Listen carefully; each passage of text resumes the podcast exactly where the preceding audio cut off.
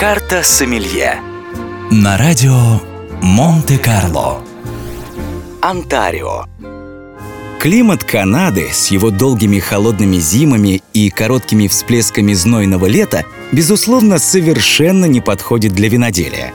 Однако в провинции Онтарио виноград выращивается аж с 1811 года. Именно в этом году в окрестностях Торонто первые лозы посадил немец по фамилии Шиллер. Поначалу секретом местных виноделов был американский виноград, устойчивый к суровым условиям климата. Позднее, когда была освоена техника скрещивания, они занялись и гибридами. Гибридные сорта до сих пор очень важны для канадской винодельной промышленности, поскольку они гораздо легче переживают долгие холодные зимы.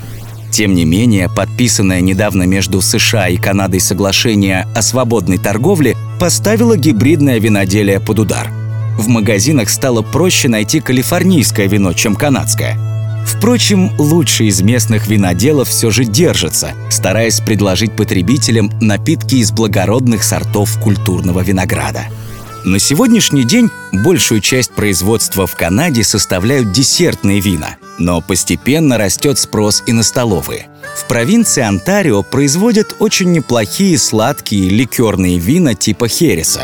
В городе Вайнленд работает научно-экспериментальная станция провинции Онтарио, которая занимается исследованиями в области виноградарства – Поэтому вполне возможно, что однажды Канада поразит мир каким-нибудь новым морозоустойчивым сортом винограда, из которого получится что-нибудь вкусное.